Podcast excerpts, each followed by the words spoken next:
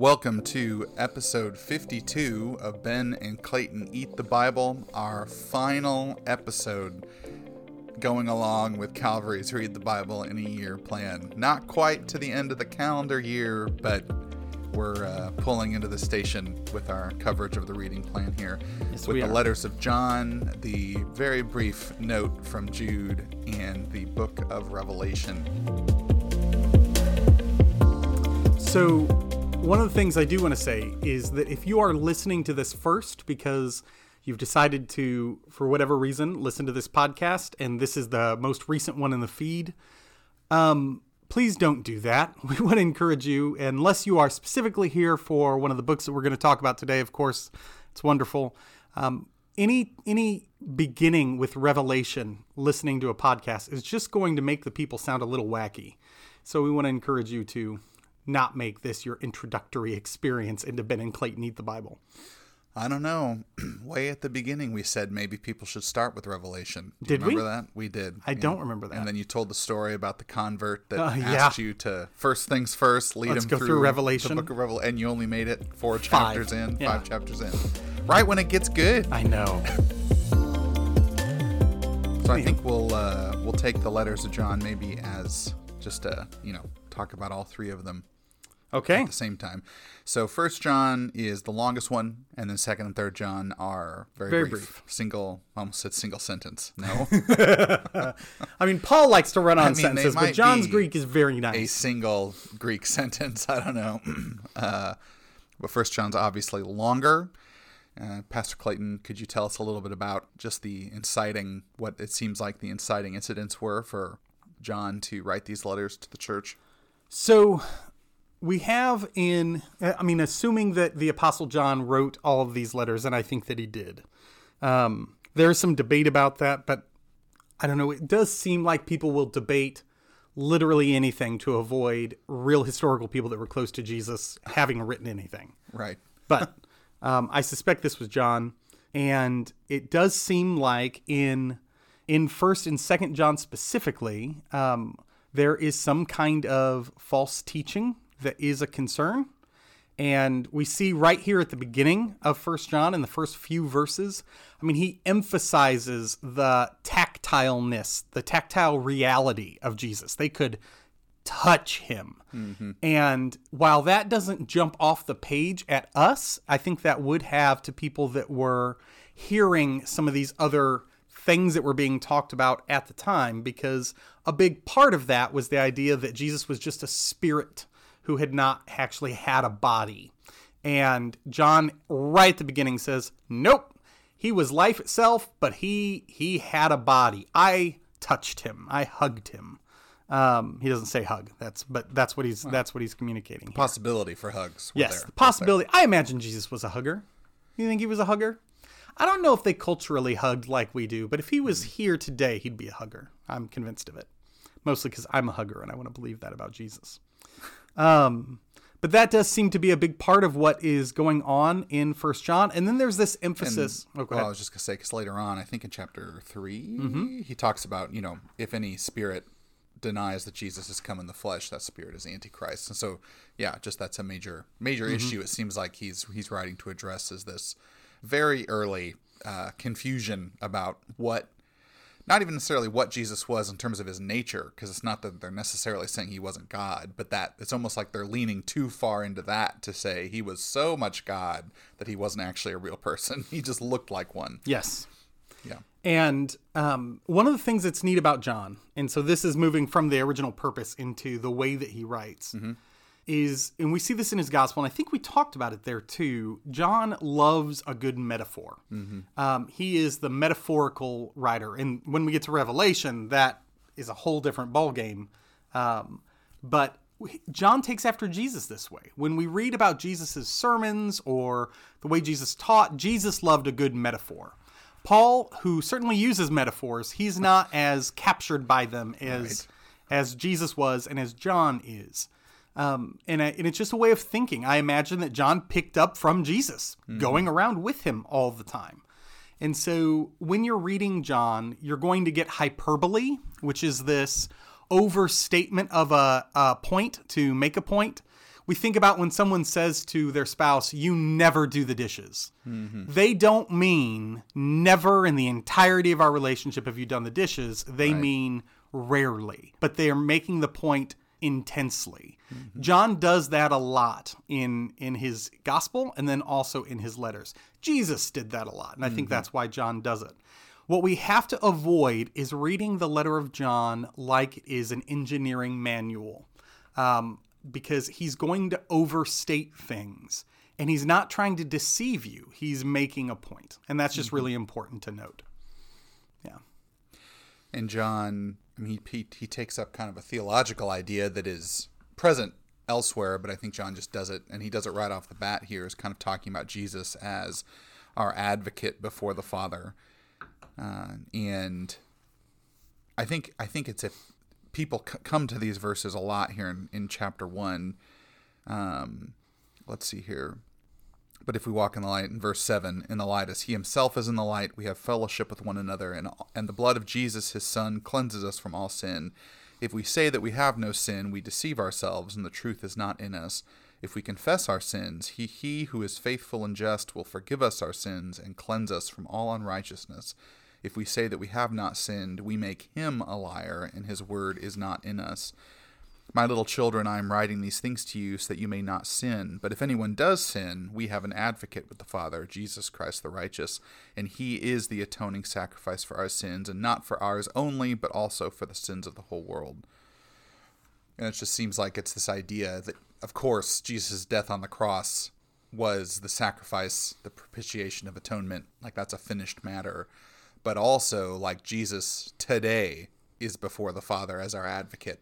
Not that God has to be reminded that Jesus died. And we've talked about this before that Jesus' death, resurrection, ascension, and return are really kind of four parts of a single drama or a single act. You know, obviously they're different, you know, but I think hopefully you know what I mean is that they're really at one one work of rescue and redemption that we're still in the middle of. We're still awaiting Jesus' return.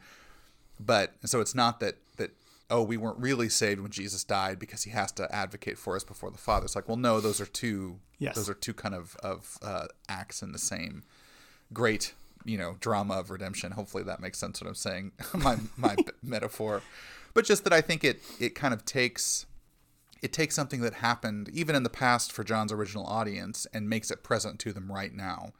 Right? That Jesus' rescue, Jesus' redemption is something that, yes, it happened when he died at this point a decade ago, however long ago, for us, 2,000 years ago. But like the the effect of that is active, is present right now, you know, today for those of us who confess our sins and, and mm-hmm. believe he's faithful to forgive us. And I think that's just a that's a John was a I think a very sensitive pastoral apostle. Mm-hmm. you know, just in terms of knowing what the people need, what the people need. And it also makes me think of in Hebrews reference this, and we didn't really we didn't we didn't pick it up last week, and again we can't talk about everything, but that we talked about this idea of accommodation in Hebrews and Hebrews ten I think says you know the blood of bulls and goats could never take away sin, but it was there for the Israelites' feelings of guilt. Yes. and to so point. like yeah. sure sure and a point forward but like it was in some ways it was it was a way for them to know not that their sacrifice took away their guilt because hebrews says it didn't but but to know that they are accepted by yahweh you know through his his forgiveness and through his salvation when they they feel that conviction because john will, later in the letter will talk about there is no fear you know in love and like this the presence of guilt and, and so it just seems like that sort of a that Christians struggling with Yeah.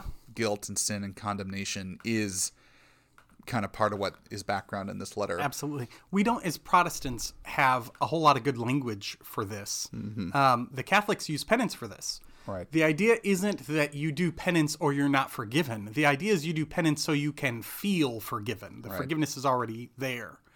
Um, and man, I gotta say, I don't think that's a bad idea. No, it, it really does help. The application may sometimes wander into Yes, silliness. sure. Well, because I think even just from our position, the number of people who have felt bad for something for years and they know in their heads that God has forgiven them, and the reality is that God has forgiven them. It's like, man, if only there could be some kind of a penance, some kind of a prescription we could give them to say, do this so that you feel forgiven. Yes. well, and like one of my favorite examples of this, there is a fund um, for people that cheated on their taxes to anonymously give money to the federal government to make up for what they did cheating on their taxes. and Without it being makes held accountable. millions and millions of dollars every year. Just because they cheated on their taxes, they got away with it, but they feel so guilty they can't live with it. So they give money to this account that will not they won't get prosecuted for to make them feel better. And it makes millions of dollars every year. They can't point to that if they get audited by the IRS. They still committed the crime. It is just to ease their guilt. Uh, that is a real human experience. And I think all of us, if we're honest and we think about it for a bit, can acknowledge that even when a person says the words, I forgive you, often we don't Still want to be able to do something. Yes. Yeah. Well, it's why me, one of the things I struggle with when I feel like I've actually done wrong is I, I apologize over and over and over Mm, I again. hate that. I hate I know when you do that. I know you do. and so with you, I try to only apologize once. Uh, but the but it's this feeling I have of I've done wrong and I have to make up for it. And I know that my apology again isn't. It's all it's doing is trying to communicate sincerity.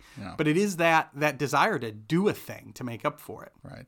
That's why husbands bring flowers to wives when Right. they've And upset again, I don't think they're wrong. I mean, the the thing itself usually cannot actually fix the problem you've caused. Right. But just like the sacrifices didn't actually the blood of bulls and goats didn't actually cleanse from sin, you know, but but there's a way in which it is an expression of the relationship itself. Sure. And like the fact that the gift is offered and received is the evidence that Mm-hmm. the relationship is, is is well, is fine.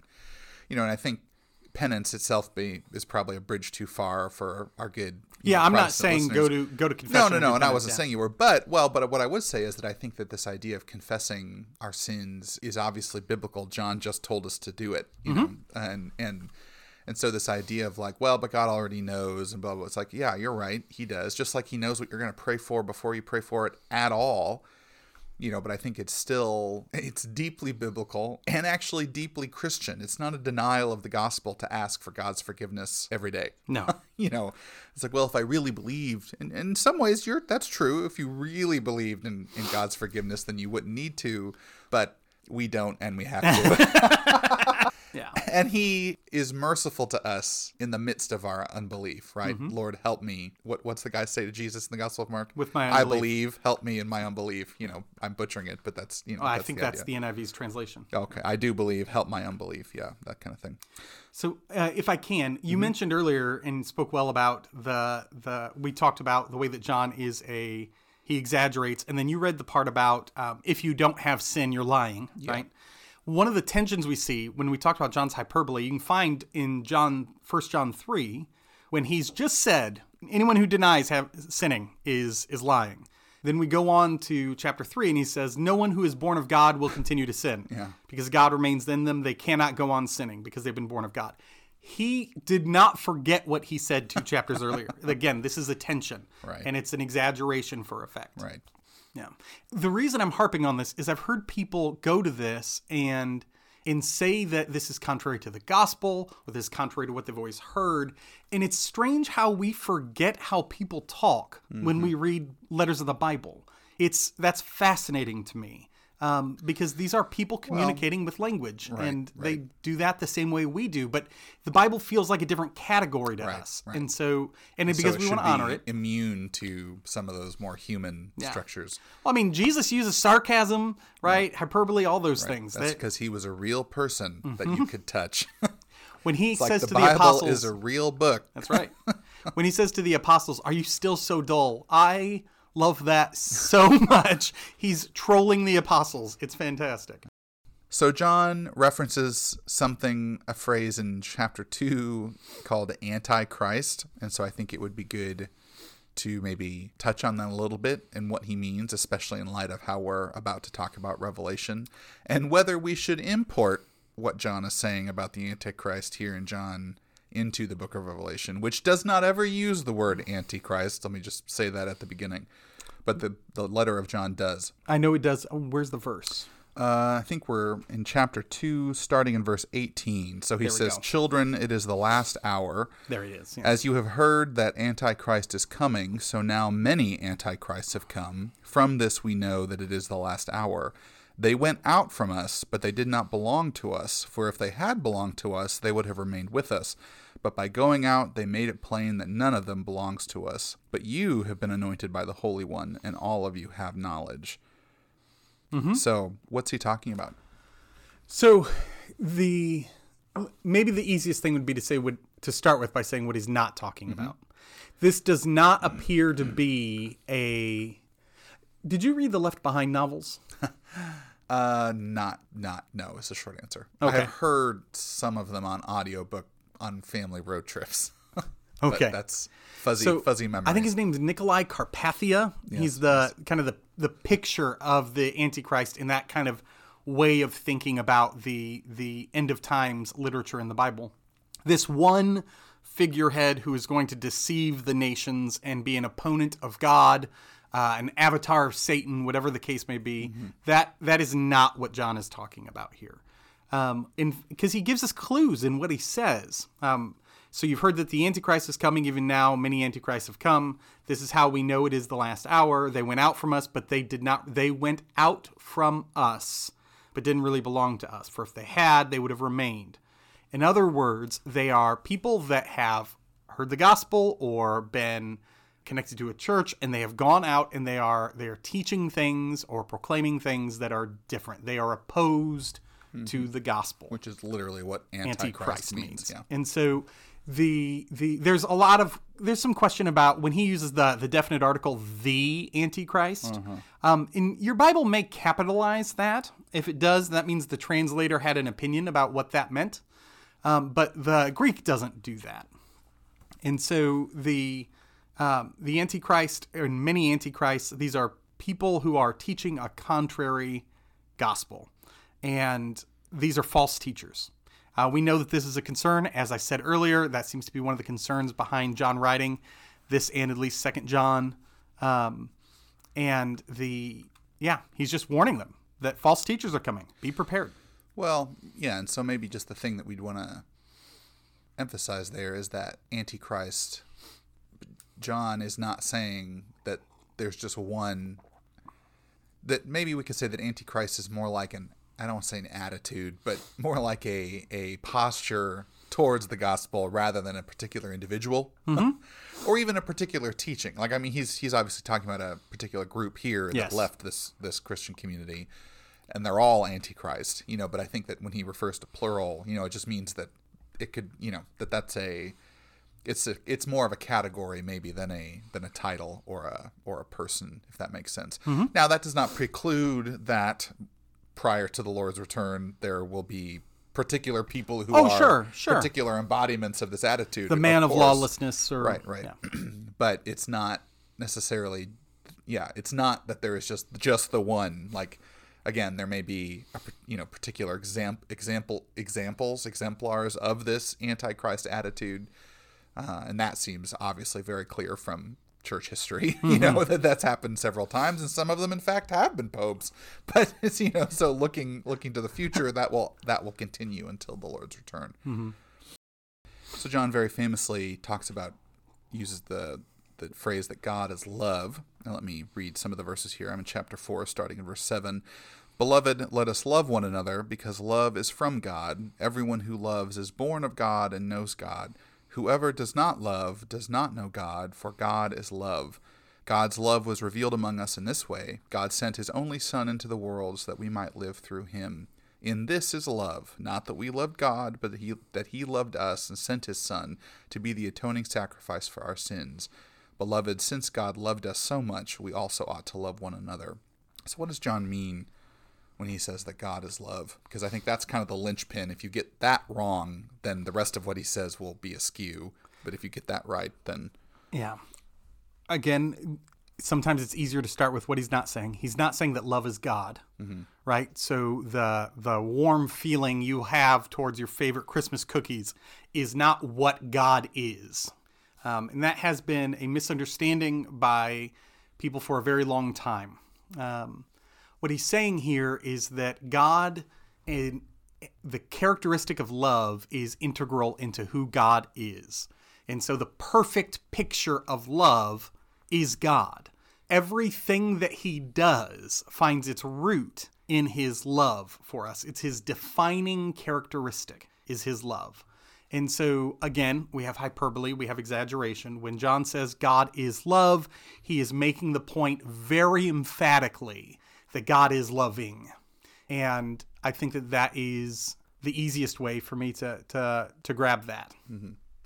And that that's his base. Like that is the found God is not well, anyway, just that the foundation mm-hmm. of what God is is, is love. love. Yeah. Right. That's the deepest truth, the deepest reality, not judgment, you know, or wrath or whatever else. Those things are outflowings of his love. And that might and we've, that and might we've strike you weird, that a right. few times as we've gone throughout the Bible, just because I mean, I think that's what I mean. The Bible's been telling us that all along, Mm-hmm.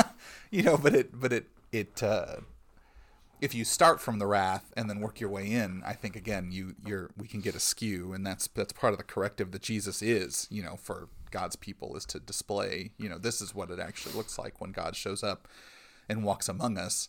Certainly, Jesus had some wrath. I mean, he flipped tables over, criticized the leadership, you know, sent people away from him. I mean, that those things happened, and that's part of it. Excuse me, but those were coming from his kind of core reality of of love. Do you think can we? Because I and I agree with everything you said, but I also think I tend to think of this as sort of a shorthand way of talking about the uh, the Trinity or the Trinitarian nature of God. What do you mean by that? Well, that I think that we often and we haven't talked about it much, just because. I mean, the, the doctrine of the Trinity is biblical, but it's not explicitly biblical, if that makes sense. Meaning the word Trinity is never used in the Bible. And it never just comes out and says God is, you know, Three three, and one. persons. Yeah. Uh, and again, so much of what the Bible tells us, it does not just come out and say, so that that tracks. But just this idea that you know, love requires an other, you know, to for it to be love, or you know, so I think it makes sense that that Yahweh, as He is revealed over the course of time through Jesus, through the Holy Spirit, you know, with with the fellowship into the fellowship of the church, is that there are more than one person's, you know, who is God, and that those persons exist in love with one another.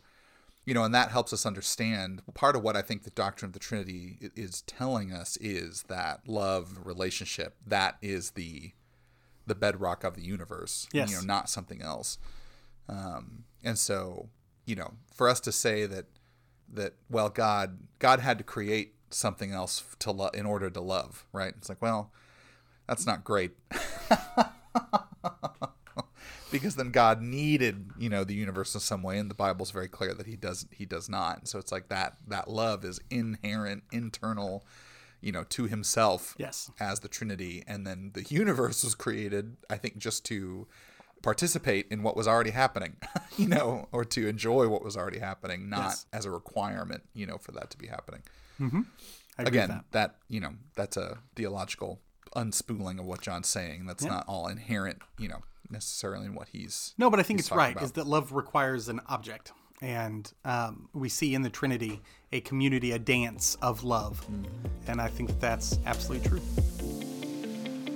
The Book of Jude is another one of these one-chapter short letters, right? We get Mm-hmm. Second, Third John, then Jude.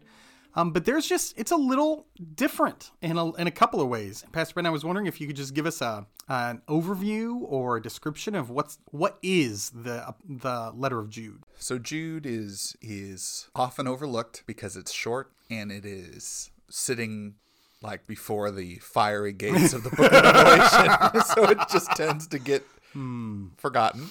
But it's obviously worth reading. It's scripture, uh, just like the rest of it. Jude himself is one of the brothers of Jesus, and so that's, I mean, he and James, you know, so it's another letter written by one of Jesus's uh, actual brothers, which is interesting. I uh, have done a little bit of reading into just the, the kind of the role that Jesus's blood relations played in the very earliest, you know, decades of, of Christianity and in uh, in Israel and Palestine, and, that was just kind of interesting to think about. You know that so you know because Paul, I mean Paul's a Jewish person. You know the rest of them mostly Jewish people, but uh, you know the actual family of Jesus, the people who like grew up with him and knew him and and uh, it was just that was just interesting to think about. And so Jude is obviously a reflection of that. You know, he wasn't a leader like James was, like a leader of the Jer- Jerusalem community, and yet he had this this kind of authority uh, given to him. Um, and what we see in Jude, it's, it's in a similar vein to I think what John was doing, just in terms of trying to speak against the rise of these false teachings and the people who were uh, propagating them. Jude is a little different in that he is sort of a a uh, historical survey of like here's what happened in the past to people who tried to lead God's people astray. Spoiler alert: they were punished, and so then this is what's going to happen to the people who are now trying to lead God's people astray in these in these various ways.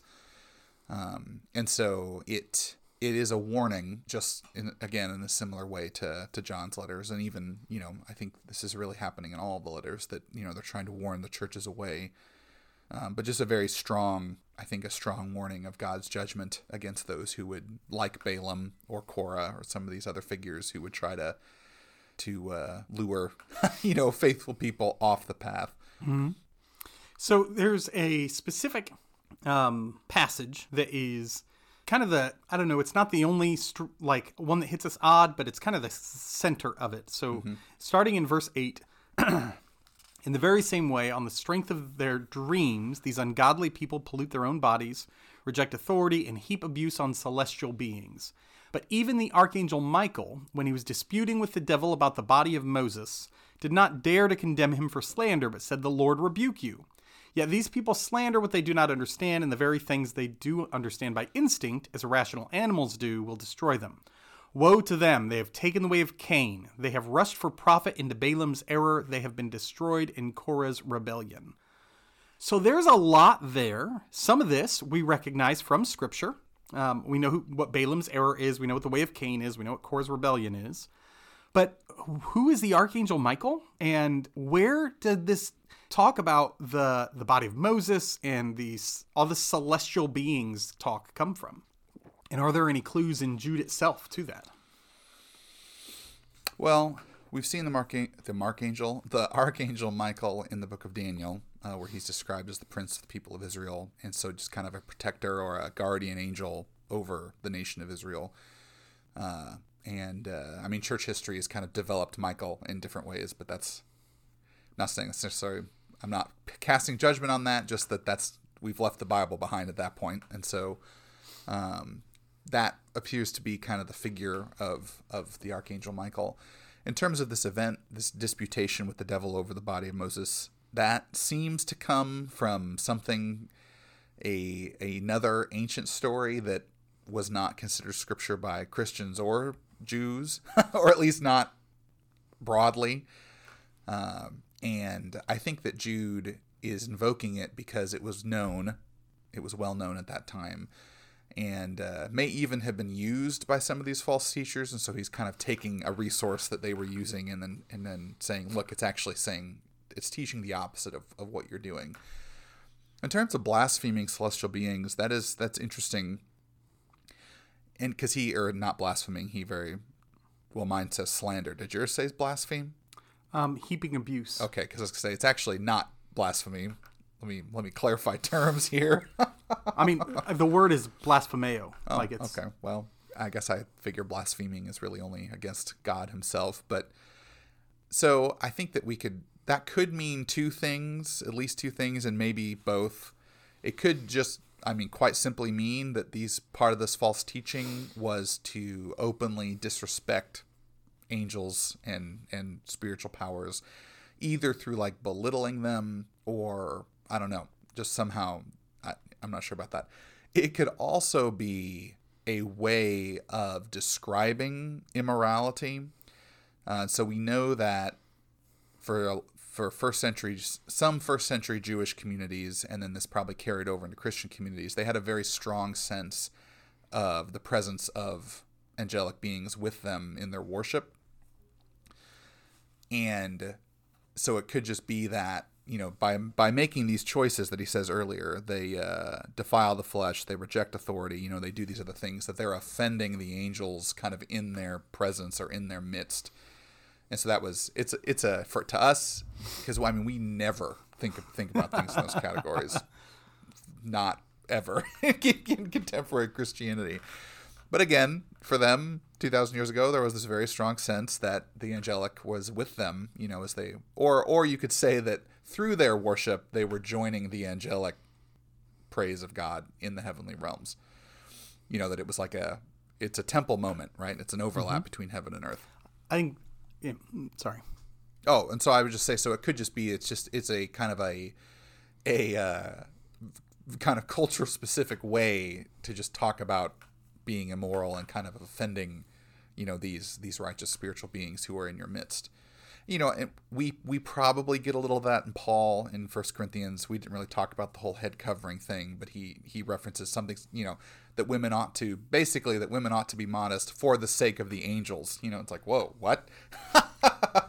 you know, it's probably the same sort of at the same sort of thinking that because we are, you know, joining into the heavenly worship you know, kind of coming into the presence of God. Certainly, you don't want to offend God Himself, you know, and I think that's just a way of, of kind of uh, talking about that. Uh, Enoch is mentioned. I, I think maybe this is worth it, worth mentioning.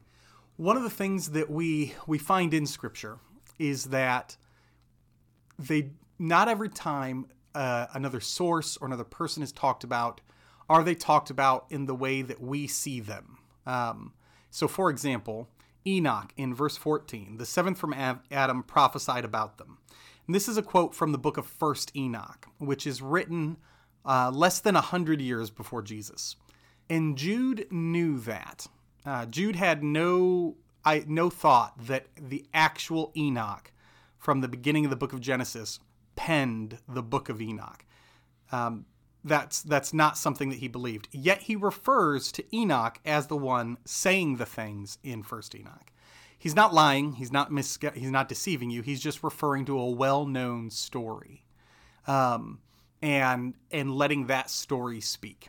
And I think that that's an important way to. That's a clue for not just how Jude understood Scripture and read Scripture, but also how we should look at when the New Testament refers to voices or people or stories it is not always a declaration that it is exactly as they are describing. Um, so some people think, for example, Jonah is a parable, but Jesus refers to Jonah. So does that mean it can't be a parable? No. That I'm not saying Jonah is a parable. I'm just saying Jesus referring to Jonah does not mean that Jonah is not a parable. Um, and that's I don't know. That's helpful for me as I read scripture that I can not have to take this everything like an engineering textbook, that everything that is referred to as something else is absolutely, literally the way it's being talked about. Does that make sense? But now that Jude has quoted this line from Enoch, it is inspired scripture. Just like the lines from the poets that Paul quoted are now part of inspired uh-huh. scripture. They weren't when they wrote them, but now that Paul's quoted them. That one line. well, the whole book. It is. that yes. one line. yes. Of course. Well, and so I think that Jude, you know, just on a historical level, I think Jude is a is a very valuable snapshot of like the the church within the land of Israel. You know, with Paul, you get snapshots of these churches around the Mediterranean, and that's obviously very valuable as well. But I think Jude sounds a little different because Jewish Christian Israeli Christianity was a little different, you know, than than the majority Gentile churches that some of the other apostles were mm-hmm. writing to and uh, not different like mistaken or anything like that, but just they had slightly different emphasis. They were pulling from slightly a slightly different pool of resources, and, and you just see that reflected in the book of Jude. So the book of Revelation scares me a bit, and here's what I mean by that. Um, not scares me as in I feel like my future's in doubt because of it.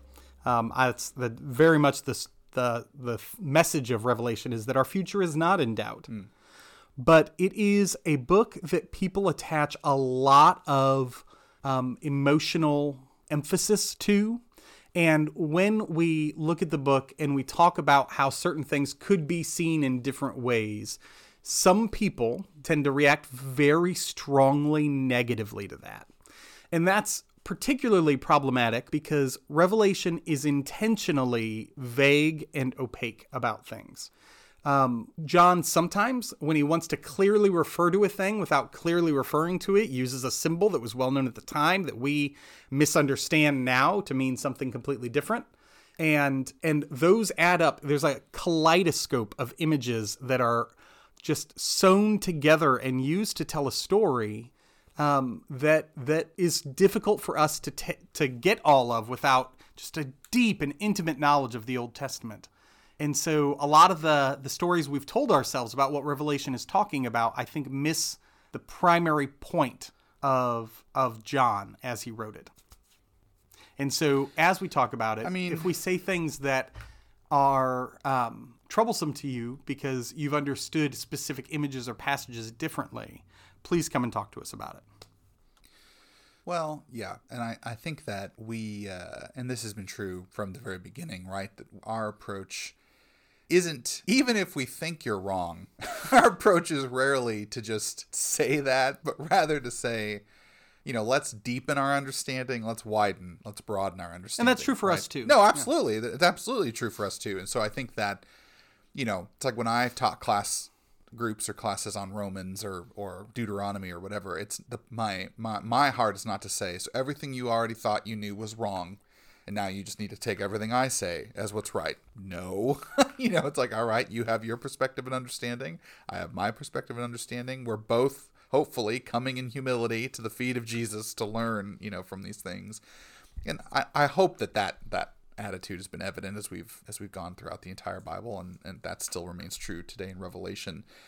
Uh, so this was also written by the Apostle John, we think. Yeah, so mean, that's the strong can I tell the traditional. story well, I was going to ask that a strong. That's the strong traditional understanding.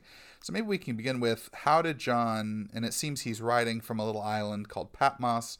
How did he wind up there? Thank you so much for asking me that question because I'm so excited to talk about it. And yeah, why? What? What's the setting? Why is he there? So, church history tells us this is not a story in the Bible. Um, this is something that is recorded by the earliest Christians that the Apostle John was the longest living of the apostles. Um, he he was pastoring in Ephesus with Timothy when he wrote the letters of John, and then he got himself exiled. And he got himself exiled because um, he was he got himself in trouble with the local government, and they attempted to kill him. Um, the stories are twofold. First, it seems like they brought him poisoned food, and he ate it without trouble, and that was a little bit of a concern. And so they decided to kill him in a bigger and more overt fashion, and dipped him into boiling tar. And as they dip him into boiling tar, he is praying, and there's a crowd watching. This was a public execution. He's dipped into the boiling tar, and then they come back up expecting a charred corpse. And instead, the tar does not stick to John, and he's still praying. And what happens is all the people around start saying, Whatever God he worships, I want to worship. The God that can protect you from boiling tar is the God that we want to follow. And so, what do you do with a person who's troublesome and you cannot kill them? Um, you send them away where they cannot be any more trouble. And what I love about this is he got sent away to this island so he couldn't be any more trouble. And God took that as an opportunity to reveal to him the, the visions he sees in the book of Revelation, which have been a tremendous comfort and blessing and exhortation to the church for 2000 his you could say perhaps um, the the much bigger than any problem he was causing as a pastor in Ephesus he causes by penning the book of Revelation and I love the irony of that um, and then of course church history tells us that eventually he may have been able to return to Ephesus and so And died naturally, as far as we know. or right? he still wanders yeah, well, probably not. probably not And so, why then? We know, okay, so he received these visions, uh, but the book of Revelation is framed as a letter. So it starts with messages to churches and what's Mm-hmm. and that's really Turkey. important And so, maybe can you speak into a little bit of, you know, so so it seems like, and uh, this is my speculative timeline.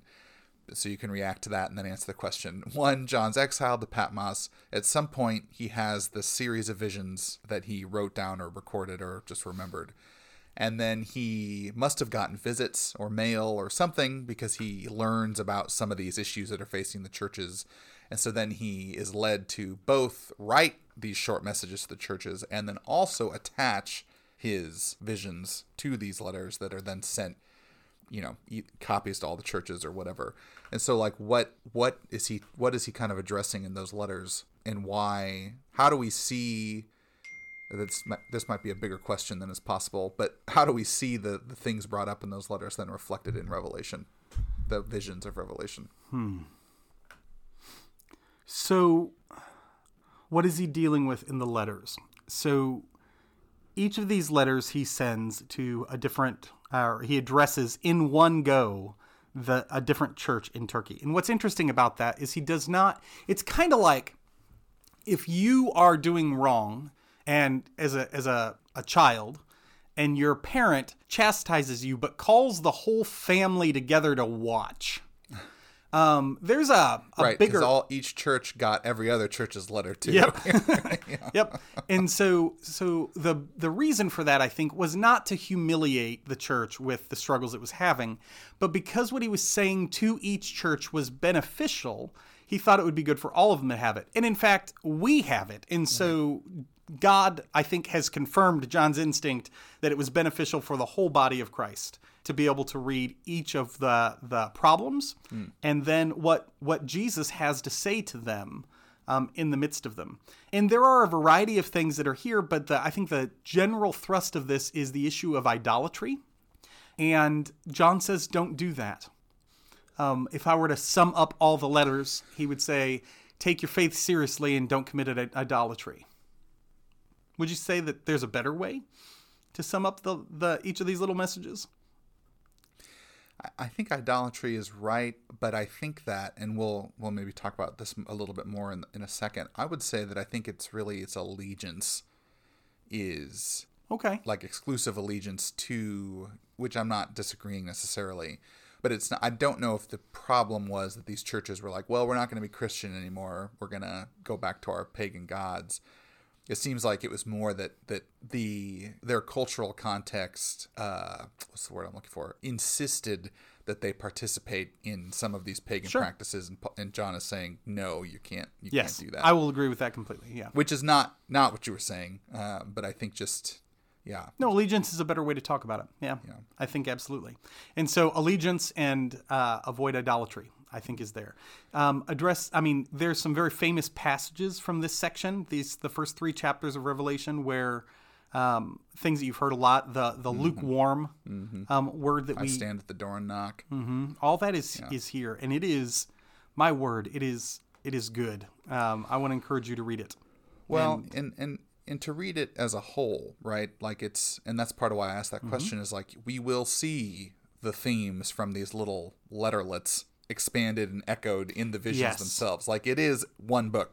you know, mm-hmm. like it's he was right to to combine these things, and we just need to be need to be aware of that. And I think oh, well, and just letting the because I think we tend to you know not skip over these letters to the churches, but like when we think of Revelation, we think of the visions. Mm-hmm. I'm not saying that's wrong, but again, to remember that these visions that John employed them in the service of these churches facing their issues then. Yes, well, that's not yes. a thousand years from now, but that's the things was, they were yeah. dealing with.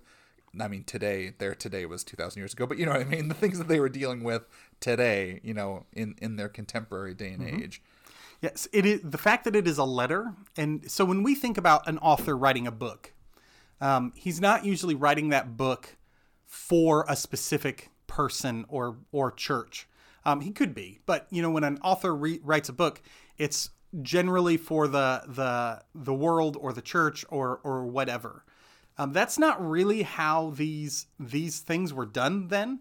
But he specifies that this is a letter, um, mm-hmm. and that matters because that means it is occasional. It is addressing the situation that they find themselves in now. Now, that does not mean that there's nothing about the future here. That right. doesn't mean that at all. It just means that everything, as you said, had to make sense to them. Right. And so, if it is exclusively about things that are going to be happening in our future, or as we often think about our near future, then that would be very strange right. to write as an occasional letter to churches that were in the midst of a needing of encouragement and rebuke. Right and and you've already you already gestured towards this a little bit, but maybe we can talk for a minute just about the the Old Testament symbolism present in Revelation. It's Old Testament symbolism all the way down. yeah, and it just doesn't stop. Like, a kaleidoscope. Kaleidoscope really is the right word. Kaleidoscope's a good word. Because if you if you picture a kaleid, I don't know when the last time you looked at a kaleidoscope was. It's been a long time for me. But the, these pictures, they they're intense and they just run together, Mm-hmm. right? They don't they don't fit neat boxes. It's not. I have these pictures on my wall in frames spaced apart. It's not like that. It's it's all blended together. Yeah. Um, And I mean, it's it's just again at the level of literature, like it's an amazing achievement because the whole Bible, you know, and, and they've made charts of this. Like you can find picture uh, illustrations of like all the references and connections. You know, it looks like a like a the weave of like a fabric or something. You know, just all these lines crisscrossing and connecting. And Revelation is like the the that to the to the nth degree you know just Yes. all the references that it just it's line by line by line chock full and i hope you know those of you who have who have made it all the way from genesis you know and you may have read revelation before and you may have have seen a lot of these these symbols and and references and names and things before but now having gone through the whole bible over this year to then end with revelation and just the the symphony, you know, kaleidoscope. The, none of these words quite do justice to what it is of just like the the depth of of the Old Testament symbolism here and the New Testament symbolism. I mean, those are of the same, you know, substance of the same cloth. Yeah, of just that it. I mean, almost it's uh, it's hard to come up with with an aspect of the Bible that is not recapitulated in some form in Revelation. I mean, it, it really is a a summing up. It's fitting for it to come at the end of, of the Bible, just in terms of its literary flow. it's you know, so brilliant. It's almost like he had help. it's almost like it was divinely inspired. Um, any particular aspects of Old Testament symbolism? Maybe things that we get confused about easily, in your opinion, that you'd want to just touch on? Yeah. Um. Actually, yeah. One second. Let me. So let's go to Revelation uh, 13. We get this idea of the mark of a beast, and then a number six six six.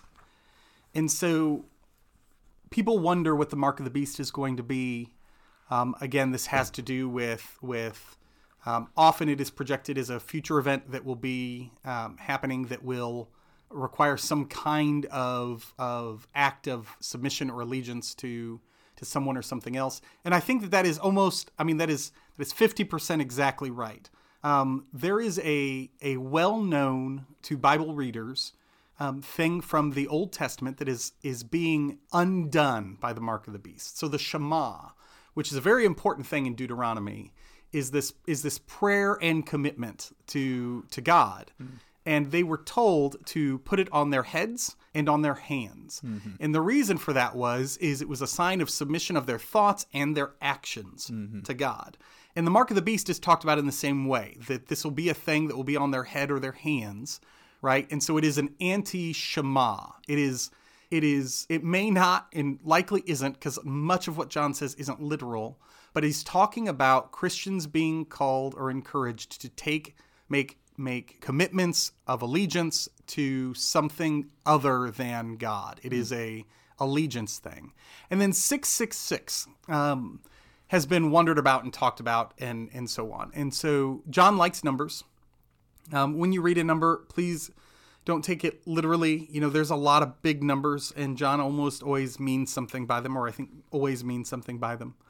Um, 666 is interesting because Hebrew is a language where the letters are also numbers.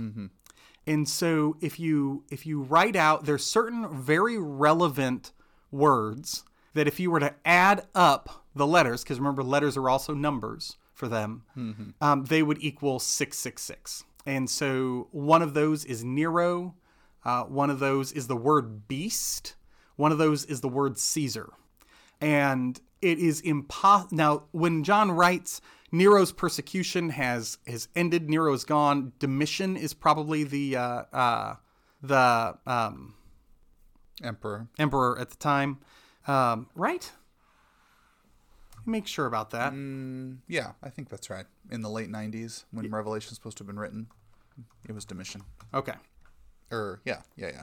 Yes, thank you. Um, and so Domitian is the, the emperor at the time, and there's persecutions happening under him Um, so it's not it's not that Nero is is the actual Caesar that John is is thinking about or that the Lord has revealed to him, but it is a uh, signal for looping in an evil ruler uh, who persecutes Christians.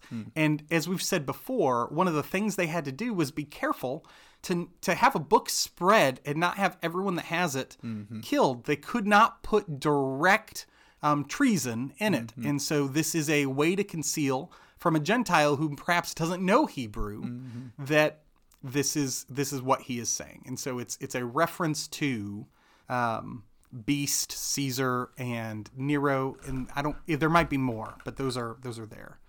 Um, yeah, that's what immediately came to mind is a symbol that we misunderstand or we wonder about, but I think it's pretty clear. And then dragon talk, we've talked about this before. Dragon is almost certainly serpent. In fact, I think John makes it very clear. Yes, yes. Um, eventually in Revelation that when he's Who is the devil? That ancient serpent. Yes. And so he's, I mean, we're getting Genesis 3 vibes there, right? Mm-hmm. The serpent in the garden. Does that mean that the serpent in the garden was a dragon? I think the picture we have here is just that perhaps when we picture a snake, that that was a smaller aspect of of him and this is the they, whole They, I mean, I think really it's hostile reptile. That's the that's the idea. That could be big. That could be little. yeah Yeah, I mean they referred to large snakes sometimes as dragons, and Mm-hmm. so you know it's it's not it's not the medieval you know creature with four legs and wings and fire breathing that we Leviathan might also be jump to. part of this. Right, Leviathan would Mm-hmm. be a hostile reptile. Yeah.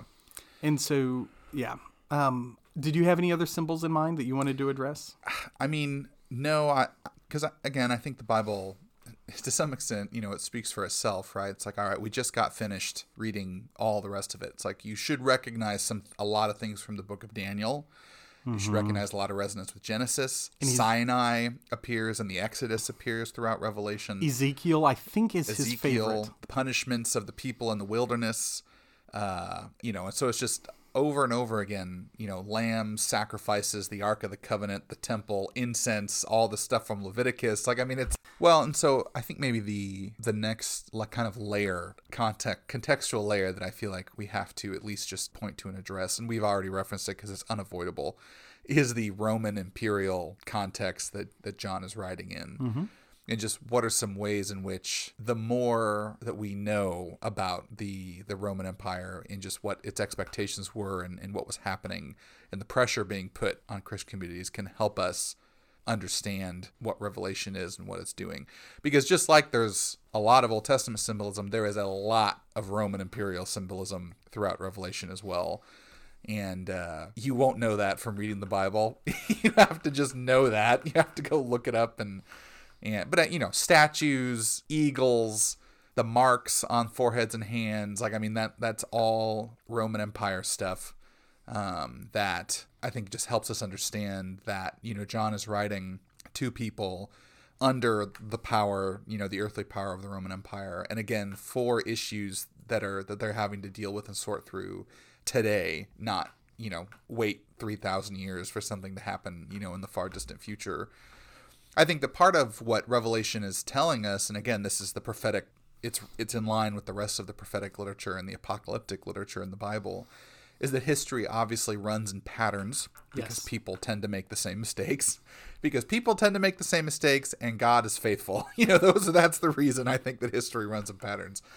Um, and so certainly, you know, does it does it mean that when John was writing, he was thinking of specific things that were happening in his day and age? Yes. Does that mean that that can't also apply to things happening in the future?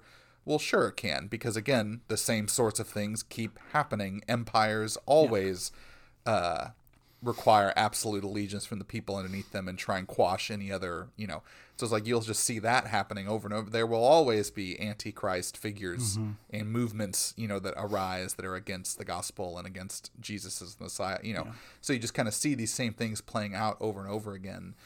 And I think that John I, I don't I don't want to say it's an error because I don't think it's as strong as an error, but I think that maybe the the oopsie that we often take with Revelation is that all the things it's referring to, it's referring to a single event or hmm. figure that will happen at the end of time.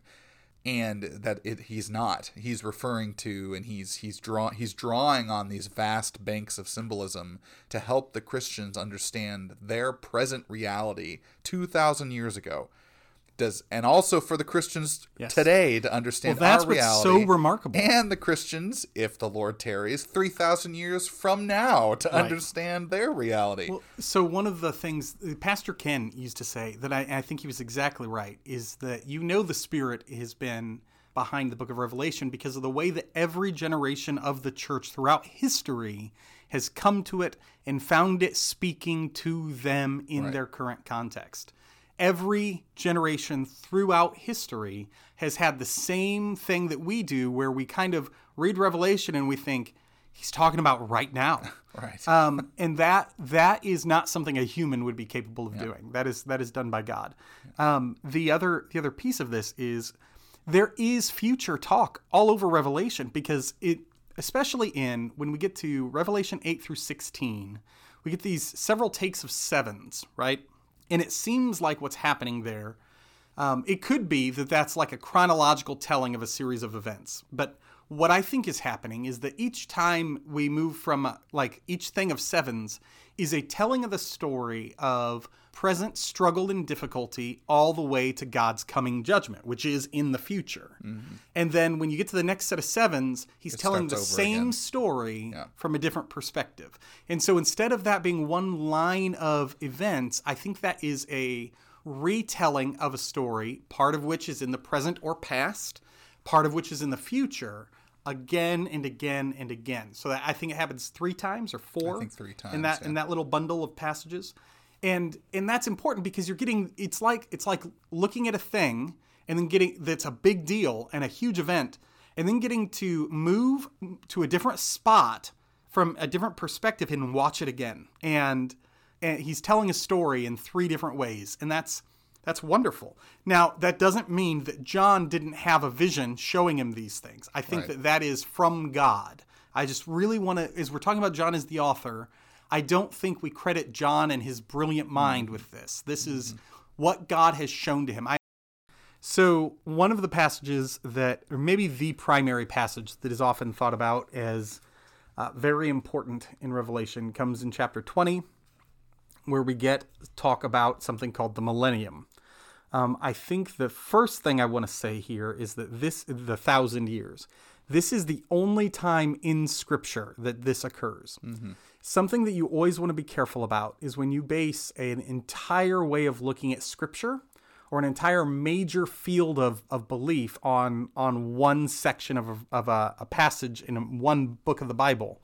Um, also, when that book is very, very symbolic and thick with imagery, Right. and uh, I mean that just gets that gets fuzzy.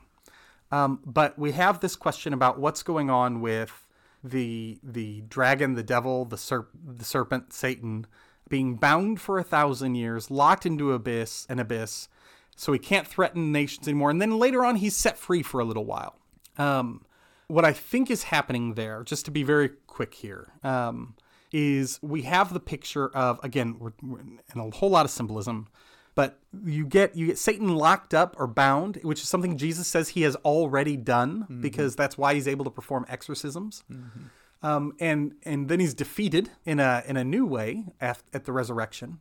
Um, but what is this about him being let loose for a little while? So Satan's original, or one of his original duties, seems to have been to be an accuser of God's people, a way of making sure that that um, reprehensible things are are reprimanded. You know, the the drawing attention to things that need to be dealt with is the good version of what Satan was supposed to do. And of course, he he expands and he's corrupted and, and all of that. Um, but it seems like the letting him free for a short time at the end is to make sure that all evil is dealt with. And so he's the one that will point to it. He's the one who will who will be used by God to demonstrate that all evil is being dealt with. And so I think the picture is that he's bound now. When he's let loose, it's not like he gets free reign. It's that God is going to use him to draw attention to all the parts of creation that need to be purged or cleaned or done away with, and then he will do away with them. Um, what about questions about the thousand years? When does the thousand years happen? there are several Christian theories here. My I don't want to talk about them other than to say please don't attach an emotional significance to which thousand year um, view a person has. If that's something you've done, what I want to warn you about is we've taken something then that isn't central mm-hmm. and we're in danger of making it central. And that's not a good way to look at scripture. Uh, yeah. And then we come to, I mean, the end, chapters oh. 21 and 22. And again, just so thick with with uh, references to the rest of the Bible, the temple, the high priest's breastplate. Uh, I mean, the prophets. It's just it really is a. I mean, you really could go sentence by sentence and and just pick out all the the ways that it's referring to things, you know. And I think that ultimately, all of that being said about the Book of Revelation, right? That it's it ends this way because John, yes, he wants he wants to urge the churches to allegiance you know, flee from Babylon, flee from Rome, flee to Jesus.